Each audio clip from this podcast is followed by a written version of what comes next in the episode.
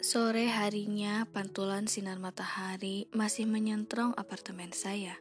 Demikian juga lampu duduk pada malam harinya. Saya tahu bahwa Liborn tidak mempunyai andil apa-apa terhadap pantulan sinar matahari ini. Tapi rasa sakit hati saya makin meledak. Saya juga tahu bahwa dia tidak sengaja menyentrongkan lampunya ke arah saya. Dan saya tahu bahwa dia tidak dapat merasakan akibat lampu ini terhadap saya tapi rasa sakit hati saya juga bertambah. Bagi saya, Liborn adalah makhluk jahat yang sengaja datang untuk merusak kehidupan Jennifer Husman, ibu saya, dan James Russell, saya sendiri. Andai kata saya dapat menghajar dia, maka yang saya tegakkan bukan hanya kehormatan ibu saya dan saya sendiri, tapi juga perempuan-perempuan lain yang pernah menjadi korbannya. Ibu pernah memberi daftar mereka. Beberapa hari sebelum meninggal, ibu bercerita bahwa Kathy juga hampir menjadi korbannya. Dengan wajah saya di jendela, saya bercakap-cakap. Dapatkah saya menyelesaikan misi saya? Misi apa? Ibu saya mengatakan semua terserah kepada saya.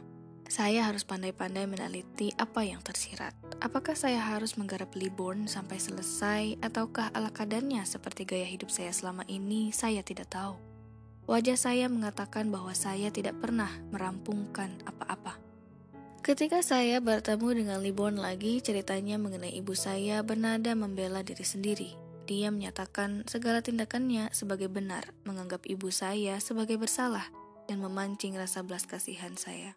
Memang dia cerdik. Dia menempatkan dirinya sebagai pesakitan, karena itu dia bersalah. Tapi sekaligus dia mempermaklumkan bahwa dia hanyalah korban keadaan bahwa dia tidak mengawini ibu katanya adalah merupakan kesalahan saya yang paling besar. Saya bersedia melompat ke api neraka untuk menebus kesalahan ini. Tapi saya mempunyai perasaan tanggung jawab. Perasaan inilah yang melarang saya untuk mengawininya. Katanya semenjak dulu dia sakit-sakitan. Hanya laki-laki sehat yang sebetulnya mempunyai wewenang untuk kawin. Tujuan perkawinan bukanlah memberi mandat kepada istri untuk menjadi juru rawat dia memberi predikat cintanya sendiri sebagai cinta murni. Dengan demikian, dia hanyalah korban hati nuraninya. Di satu pihak, sebagai manusia, dia harus mengabdikan dirinya kepada cintanya ini, dan di lain pihak, sebagai orang sakit-sakitan, dia harus tahu diri. Dengan mempergunakan klise, dia memuji-muji ibu sebagai perempuan paling cantik yang pernah saya lihat dalam hidup saya. Tuturnya kemudian, tapi ini bukan persoalan saya bahwa saya tidak dapat makan, minum, dan tidur kalau saya tidak melihat dia. Juga bukan persoalan saya bahwa saya merasa tenang, tentram, dan damai setiap kali saya berada di sampingnya. Inilah yang mengganggu saya. Saya tidak dapat berpisah dengan dia. Untuk mencari ketenangan, saya mengabdikan diri kepadanya. Kalau Anda menganggap saya sebagai orang yang besar egonya dan diperbudak oleh ego tersebut, saya tidak mempunyai hak untuk menuduh Anda keliru. Saya mencari ketenangan tanpa banyak memikir apakah dia juga merasa tenang di samping saya. Kemudian dia memuji keputusan ibu untuk memisahkan diri sebagai tindakan yang sangat bijaksana. Sungguh pandai dia membawakan peranannya, maka saya juga harus dapat membawa diri. Saya katakan tidak ada gunanya untuk mencari siapa yang salah dan siapa yang benar. Kata saya, Memang kita harus menjunjung tinggi kodrat manusia untuk mencintai lawan jenisnya, tapi ini tidak berarti bahwa yang sudah lampau biarlah lampau. Kalau kita membiarkan yang sudah lampau karena semua sudah terlanjur, sikap kita tidak bertanggung jawab. Tanpa memberi komentar mengenai pengakuannya bahwa dia sakit-sakitan, saya juga memuji keputusan ibu saya untuk memisahkan diri darinya sebagai tindakan sangat bijaksana. Kemudian saya meniup balon. Kalau Bapak menderita karena keputusannya ini, saya tidak mempunyai hak untuk menuduh Bapak keliru. Karena dia tidak mengatakan bahwa ibu menderita atas keputusannya ini, saya juga tidak membicarakannya. Saya hanya menawarkan kesediaan saya sebagai anaknya, mengakui kewajiban saya untuk merawatnya dan mengakui hak-haknya untuk membebani saya. Keputusan ini tercapai dengan persepakatan melalui mulut. Dengan demikian, orang hanya menganggap Lebon dan saya sebagai dua sahabat, lain tidak. Atas desakan saya, pengakuan saya atas kewajiban saya sebagai anaknya saya tuangkan dalam bentuk melunasi tunggakan sewa apartemen, membayar cicilan mobilnya, membelikan pakaian kelas 1, membawanya ke restoran-restoran dan membayar semua belanjanya. Usulnya untuk memasang telepon saya tolak dengan alasan dia memerlukan ketenangan. Jangan sampai diganggu oleh telepon-telepon salah sambung atau orang-orang yang menjajakan dagangannya melalui telepon. Lagi pula, kata saya, saya toh selalu mengunjunginya dan saya sanggup bertindak cepat kalau ada apa-apa.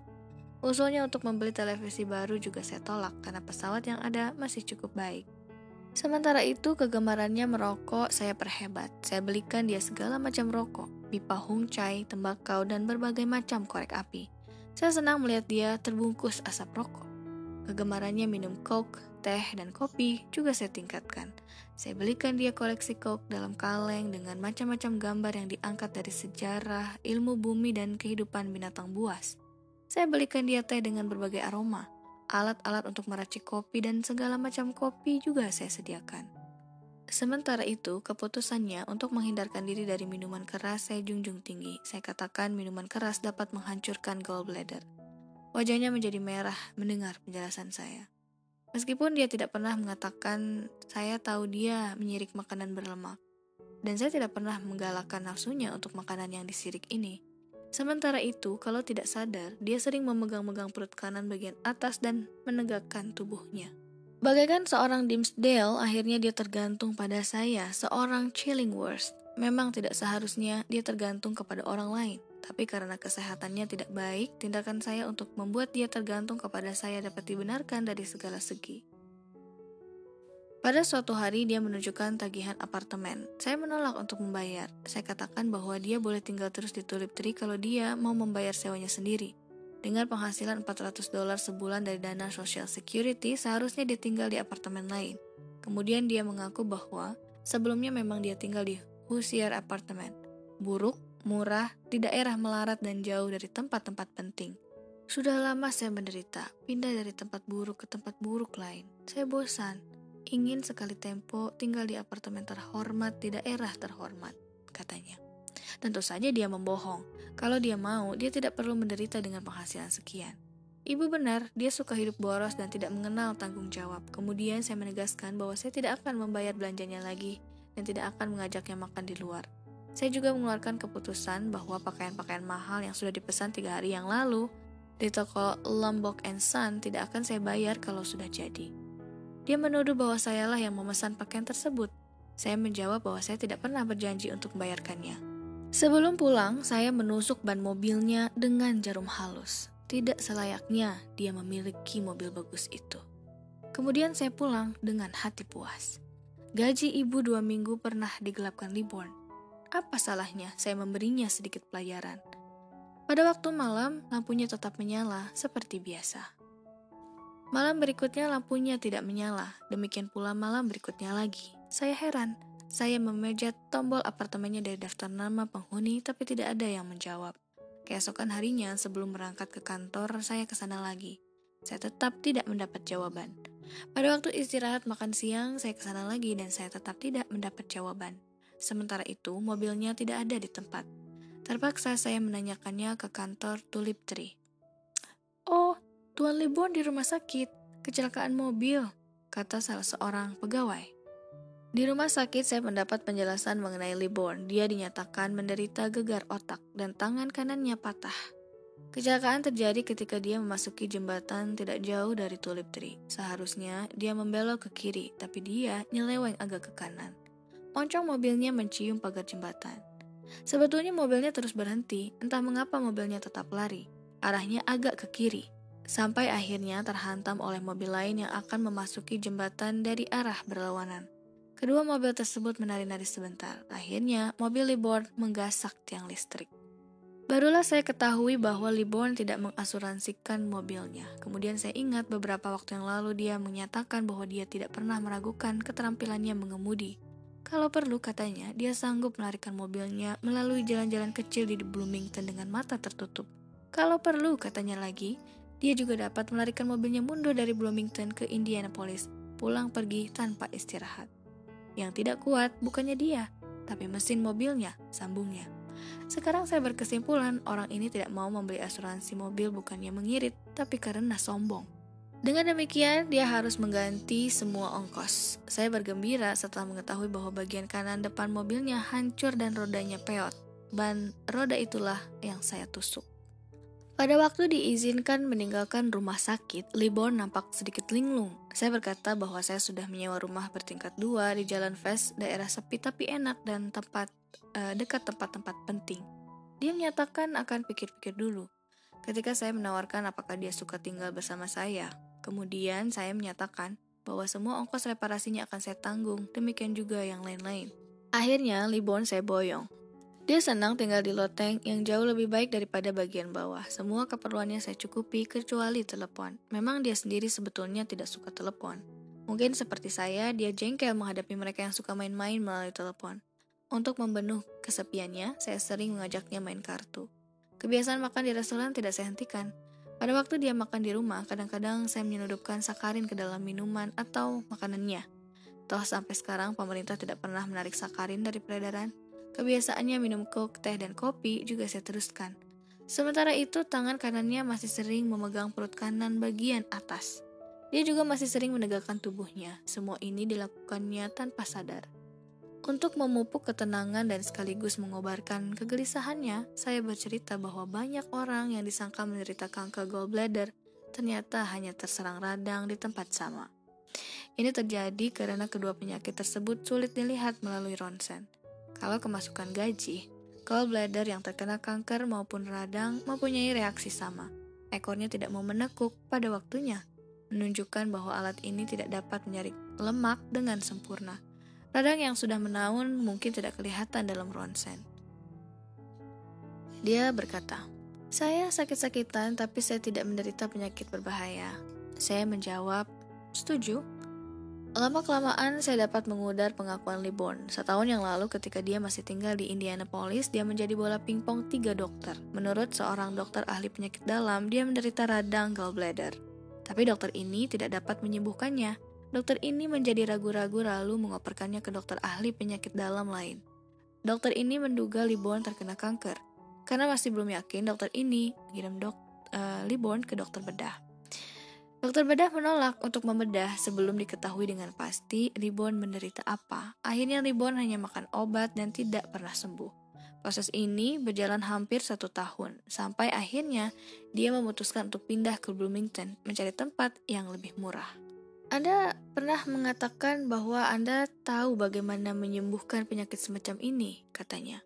Saya menjawab, Bukan itu maksud saya, saya mengetahui sedikit mengenai penyakit semacam ini karena secara kebetulan saya pernah bersahabat dengan beberapa penderita penyakit yang sama. Untuk menyenangkan hatinya, saya menjelaskan bahwa akhirnya semua kenalan saya tersebut sembuh. Memang kadang-kadang mereka masih diserang rasa tidak enak, tapi mereka tidak cacat, tidak mati, dan masih dapat bekerja seperti biasa. Dalam hati, saya mengambil kesimpulan bahwa kecelakaan mobil beberapa waktu yang lalu adalah ekor penyakit ini. Beberapa tahun yang lalu teman saya Bruce namanya menabrak tiang listrik pada waktu naik sepeda. Dia tahu bahwa sepedanya melaju ke depan, tapi dia merasa seolah-olah membelok ke kanan. Karena itu, dia banting stang ke kiri. Dalam omongan selanjutnya, Libon sering berusaha memberi kesan bahwa dia sehat. Tapi saya percaya bahwa sebetulnya dia sakit. Caranya berjalan dan bernapas menunjukkan bahwa dia menipu diri sendiri. Demikian juga sinar wajahnya. Dia selalu nampak capai dan mengantuk. Dan dia takut sendirian. Saya yakin bahwa akhirnya dia akan jatuh mencium kaki saya. Maka kadar sakarin saya tambah dalam makanan dan minumannya.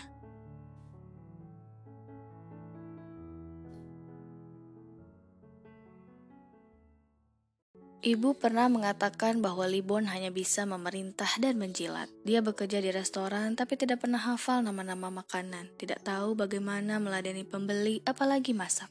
Dia kelihatan sibuk karena pandai memperlihatkan diri seolah-olah tidak pernah menganggur. Kepandaiannya adalah memberi kesan bahwa dia pandai dengan berpura-pura bekerja keras. Saya yakin ibu tidak keliru, semua gerak Claiborne sudah saya perhatikan. Lihatlah caranya menggoreng hotdog. Bagian dalam hotdog masih mentah, sementara itu kulit luarnya hangus, dan asapnya menggelimangi seluruh rumah. Caranya memanggang ayam juga demikian, kulitnya setengah matang, selebihnya mentah, dan bumbunya hanya menempel di atas. Bahkan membuat sandwich dia juga tidak becus, seenaknya, tidak rata, dan tidak rapi. Kecuali seenaknya tangannya juga mempunyai bakat kaku. Dia tidak dapat menyapu, tidak dapat membungkus, tidak dapat memasang sekrup tanpa merusak geriginya, dan lain-lain. Kesimpulan saya pada waktu bekerja Libon nampak gagah, tapi sebetulnya menderita. Sudah sering saya bekerja bersama orang-orang semacam dia. Selamanya mereka harus main sandiwara untuk menutupi kebodohannya atau kemalasannya. Mereka mondar-mandir membawa ini itu, selalu kelihatan tidak pernah menganggur, tapi sebetulnya tidak pernah menyelesaikan apa-apa. Dan seperti beberapa di antara mereka, Libon juga minta diladeni. Dia sendiri tidak bisa masak, tapi ingin makan enak. Kalau dia sendiri yang memasak, dia tidak berkeberatan makan ayam panggang mentah atau gosong. Tapi kalau orang lain yang memasak, dia tidak mau makan sembarangan. Caranya mencuci pakaian juga sama dengan caranya masak. Segala macam pakaian dimasukkan menjadi satu dalam mesin cuci tanpa melihat warna, macam kainnya, dan ukurannya.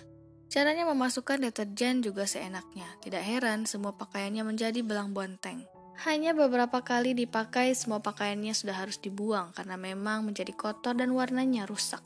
Tapi setelah pakaiannya saya urusi, dia menuntut untuk disediakan pakaian bersih dan rapi. Dia juga minta pakaiannya diberi wewangian. Saya tidak berkeberatan. Sementara itu, makanan dan minumannya sering saya campuri kotoran. Kotoran apa saja. Pokoknya asal tidak menyolok dan tidak dapat dijadikan bahan pemeriksaan di laboratorium kalau ada apa-apa. Pelayanan saya dianggap sebagai kewajiban. Saya juga merasa mempunyai kewajiban untuk membawakan buku-buku kesehatan, misalnya mengenai kanker perut, kelumpuhan, ketuaan, dan sebagainya. Pernah saya memasang pamflet besar yang membandingkan usus biasa dan usus yang terserang kanker. Saya juga sering bercerita mengenai proses penyakit kanker, akibat-akibatnya, dan sebagainya. Sementara itu, dia mengoceh bahwa dia sehat dan saya menyetujuinya. Saya tahu bahwa dia takut, tapi ingin kelihatan gagah. Pada suatu sore, saya bercerita mengenai pengalaman seseorang yang menderita penyakit gallbladder menahun. Sudah berkali-kali gallbladdernya di ronsen tidak nampak ada apa-apanya. Karena dia masih terus sakit, terpaksa dia dioperasi. Rencananya hanya satu jam. Pada waktu dioperasi, ternyata kelihatan bahwa gallbladdernya sudah digelibat oleh sekian banyak akar kanker. Terpaksa, operasi berjalan sampai 8 jam. Orang tersebut sembuh sebentar, kumat lagi, dan demikian seterusnya. Sampai akhirnya nyawanya putus. Sementara itu, kadang-kadang di sekitar tempat tidurnya saya beri serangga, jangkrik, belalang, dan sebagainya yang menjijikan. Karena rumah saya dikelilingi pepohonan, tentunya dia mengira bahwa binatang-binatang tersebut masuk sendiri. Kadang-kadang listriknya saya matikan di tengah malam. Dia terbangun berteriak-teriak. Ibu pernah bercerita bahwa Libon takut gelap. Tanpa cerita ibu, sebetulnya saya sudah dapat menduga dari caranya memasang lampu di tulip tree. Kadang-kadang pada waktu masuk kamarnya, saya menggedor-gedor pintunya dan pada waktu meninggalkan kamarnya, saya juga menutup pintunya dengan keras. Dia marah. Berlakulah sopan terhadap saya, saya sudah tua. Gedor-gedor pintu membuat saya senewan. Saya minta maaf, tapi kadang-kadang saya ulangi lagi. Cerita ibu mengenai gedor-gedor pintu restoran Jameson tidak dapat saya lupakan. Kadang-kadang pada waktunya makan, dia tidak saya ajak. Terhadap sikap ini, dia marah. Kadang-kadang dia pergi sendirian, mungkin ke restoran. Akhirnya dia sama sekali tidak saya ajak makan dan dia keluar terus. Pada suatu malam dia menuduh saya memperlakukan dia sebagai musuh. Jangan menganggap hidup mati saya ada dalam genggaman Anda anak muda, katanya. Kemudian dia menyatakan akan keluar hidup sendirian seperti dulu. Saya menyatakan tidak berkeberatan, hanya saya berkeberatan andai kata nanti ada seseorang bernama Wayne atau Steve atau Malvin, anak Harriet Smith atau Isabella Thorpe atau Lydia Wickham menelikung bapak. Bapak bisa membuali mereka, menuduh ibu mereka sebagai perempuan murahan yang mengejar-ngejar. Bapak bisa sesumbar mengatakan bahwa mereka tidak mungkin berhadapan muka dengan Bapak. Tapi Bapak keliru, Liborn. Sekian anak jadah dan ibu mereka tidak akan hidup ongkang-ongkangan kalau mereka mengetahui bahwa Bapak masih hidup. Saya katakan bahwa mungkin mereka tidak ambil pusing terhadap dia seperti saya dahulu, tapi pada suatu saat pasti ada suatu kebetulan yang menyebabkan mereka tergerak untuk menghajarnya. Seperti juga halnya saya, pantulan cahaya matahari dan sinar lampu menyebabkan saya tergerak untuk menemuinya. Pada suatu saat ikatan darah akan berbicara, kemudian saya mengingatkan dia pada peristiwa yang banyak disiarkan oleh pers menjelang akhir musim salju tahun 1979. Anak kembar Malvin dan Malvin diserahkan ke rumah yatim piatu 30 tahun yang lalu di Tulsa, Oklahoma. Masing-masing diangkat oleh keluarga yang tidak saling mengenal. Masing-masing berpindah-pindah tempat dan masing-masing tidak pernah secara kebetulan tinggal di kota yang sama. Kedua anak kembar ini menyelesaikan pendidikan universitas di kota yang berbeda, kemudian bekerja di kota-kota yang berlainan. Seperti orang tuanya, mereka juga sering pindah. Tanpa mereka ketahui, selama hampir dua tahun terakhir mereka sering berlibur di Danau Michigan. Pada suatu hari, secara kebetulan mereka bertemu di sebuah restoran. Mereka saling memandang dan terjadilah reuni yang mengharukan. Reuni bapak dengan anak jadah bapak tentu akan berbeda, kata saya. Menjelang tengah malam, Libon berteriak-teriak. Saya sangka dia ngelindur seperti biasa. Ternyata tangan kanan dan kaki kanannya sulit digerakkan. Katanya sakit, seperti tulang-tulangnya patah tapi sekaligus kaku. Wajahnya membanjirkan keringat dingin, kesombongannya hilang menjadi kekalahan. Ketika saya memegang dia, saya merasa bahwa bagian tubuhnya sebelah kanan dan kiri berbeda. Yang bagian kanan dingin bagaikan mayat, sedangkan yang kiri biasa. Saya juga merasa bahwa otot-ototnya di sebelah kanan bagaikan mati. Ketika saya mencubit bagian kanan tubuhnya, dia tidak merasa apa-apa. Dia lumpuh separuh tubuh. Demikianlah kira-kira keadaannya. Sementara itu, dia berteriak-teriak terus. Kemudian saya sadari bahwa suara teriakannya juga tidak seperti biasa, lebih berat, pecah-pecah, dan agak sulit ditangkap. Saya berusaha untuk memegang mulutnya, tapi dia menolak. Mungkin bibirnya bagian kanan juga agak lumpuh. Meskipun saya sering membayangkan kenikmatan yang akan saya peroleh kalau dia sakit, ternyata saya merasa kasihan. Kecuali itu, saya juga bingung. Apa yang harus saya lakukan, saya tidak tahu. Maka saya mondar-mandir dalam kamarnya. Akhirnya saya teringat Ivan Illich. Sudah lama Illich menderita suatu penyakit berat. Barang siapa mendengar nama penyakit ini bergidik ketakutan. Karena itu, baik Illich sendiri maupun keluarga dan teman-temannya tidak pernah mengatakan dia sakit apa. Dan penyakit Illich tidak lain dan tidak bukan adalah kanker. Semenjak kanker menyerang tubuhnya, hampir selamanya Illich merasa kesakitan. Semua orang tahu bahwa dia akan mati. Satu-satunya jalan untuk menyelamatkan dia adalah bagaimana menghadapi dia sebelum mati, yaitu mengurangi rasa sakit. Tidak ada seorang pun yang sanggup mengurangi rasa sakit ini. Akhirnya, Jerasim, demikianlah nama pelayan setia Ilih, mempunyai akal. Dia menyandang kaki tuannya di atas pundaknya, mulai pagi sampai malam, disambung malam berikutnya sampai keesokan paginya. Demikianlah seterusnya. Hanya dengan cara ini rasa sakit Ilih dapat dikurangi sedikit. Makin hari penyakit Ilih makin mengganas. Rasa sakitnya juga makin bersih Maharaja Lela. Dan makin berat pula lah tugas Jarasim menyandang kaki Ilih. Untung-untungan saya mengangkat kaki kanan Liborn, lalu kaki tersebut saya sampirkan ke pundak saya. Terima kasih, terima kasih, kata Liborn. Dari pandangannya, saya tahu bahwa rasa sakitnya berkurang. Saya merasa sedikit lega. Meskipun demikian, saya masih bingung. Saya tidak tahu apa yang harus saya lakukan selanjutnya. Rasa kasihan saya kepadanya tulus. Barulah saya teringat bahwa seharusnya saya cepat-cepat turun, mengangkat telepon, memanggil ambulans, dan memasukkan Libon ke perawatan darurat rumah sakit. Rupanya dia tahu gelagat saya. Sebelum sempat saya minta izin, dia menyatakan tidak bersedia bahwa saya bawa ke rumah sakit.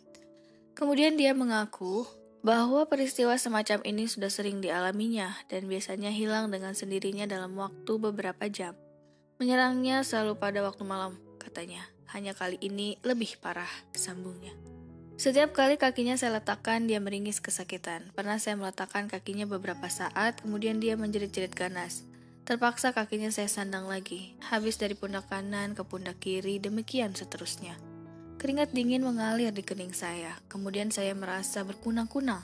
Saya capai dan agak pusing. Makin lama, makin berat kakinya. Dan makin lama, rasanya dia sengaja memperberat kakinya untuk mematahkan pundak saya. Lama-kelamaan dia tertidur, napasnya tenang. Seperti biasa, dia mendengkur. Perlahan kakinya saya letakkan lagi. Tiba-tiba dia meraung. Saya biarkan dia demikian. Tidak lama kemudian, dia terbangun dan kembali menjerit-jerit ganas. Terpaksa saya sampirkan lagi kakinya ke pundak saya. Dia tertidur lagi. Sebentar kemudian, dia mendengkur. Ada nada mengejek kebodohan saya dalam dengkurnya. Rasa capai, pusing, dan berkunang-kunang menyerang saya lagi. Dari pundak kiri kakinya saya pindah ke pundak kanan, kemudian ke pundak kiri, dan demikian seterusnya. Sekali lagi kakinya saya letakkan perlahan-lahan. Dia meraung lagi, kemudian bangun dan menjerit-jerit. Dari wajahnya saya tahu bahwa memang dia merasa sakit, tapi saya curiga bahwa maksud sesungguhnya adalah memperhamba saya. Rasanya saya hampir pingsan, lemas, capai, lapar, haus, pusing, dan lain-lain mengerubung saya. Meskipun demikian saya bertahan untuk mengalah. Saya panggul lagi kakinya. Menjelang fajar, saya letakkan kakinya perlahan-lahan. Saya harus turun sebentar mengambil minum. Dia meraung ganas kemudian bangun dan menjerit-jerit lagi. Dengan tegas dia melarang saya minum. Makin yakinlah saya bahwa dia mempergunakan rasa sakitnya untuk menyenangkan hatinya. Saya terpaksa mengalah sampai pagi.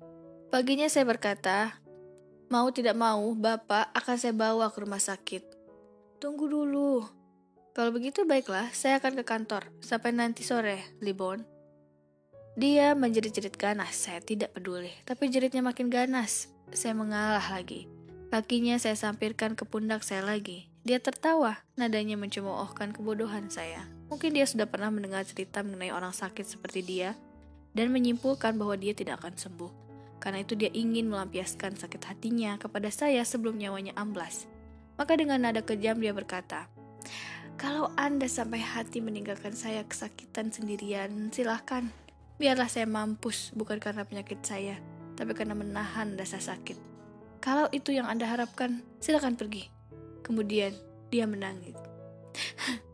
saya mendesaknya lagi untuk membawanya ke rumah sakit. Setelah menggeleng beberapa kali dengan wajah kesakitan, dia berkata, "Tunggu, saya yakin sebentar lagi saya sembuh. Seperti biasa, sembuh dengan sendirinya." Saya tambah pusing, lapar, capai, haus, dan menderita. Sekaligus saya juga marah. Apakah Bapak tidak perlu sarapan? Dia menjawab ganas. Anda mau pura-pura menyediakan saya sarapan ya? Tenang-tenang saja Anda ingin istirahat, dan tenang-tenang saja Anda ingin membunuh saya. Setelah diam sebentar, dia berkata, lebih baik lapar daripada kesakitan. Toh sebentar lagi saya sembuh. Tiga hari kemudian, saya mendapat penjelasan bahwa Libon menderita gabungan penyakit syaraf sebagai akibat kecelakaan mobil dan gallbladder. Ada apa dalam gallbladdernya belum dapat ditentukan. Demikian juga sebab yang tepat mengapa dia lumpuh separoh. Sementara itu dia dilarang merokok, minum teh, kopi, gula, dan makanan berlemak. Setiap kali saya menengok, dia melemparkan pandangan menghina. Kadang-kadang dia menyeringai, seolah-olah menertawakan kebodohan saya mau diperbudak untuk menyandang kakinya.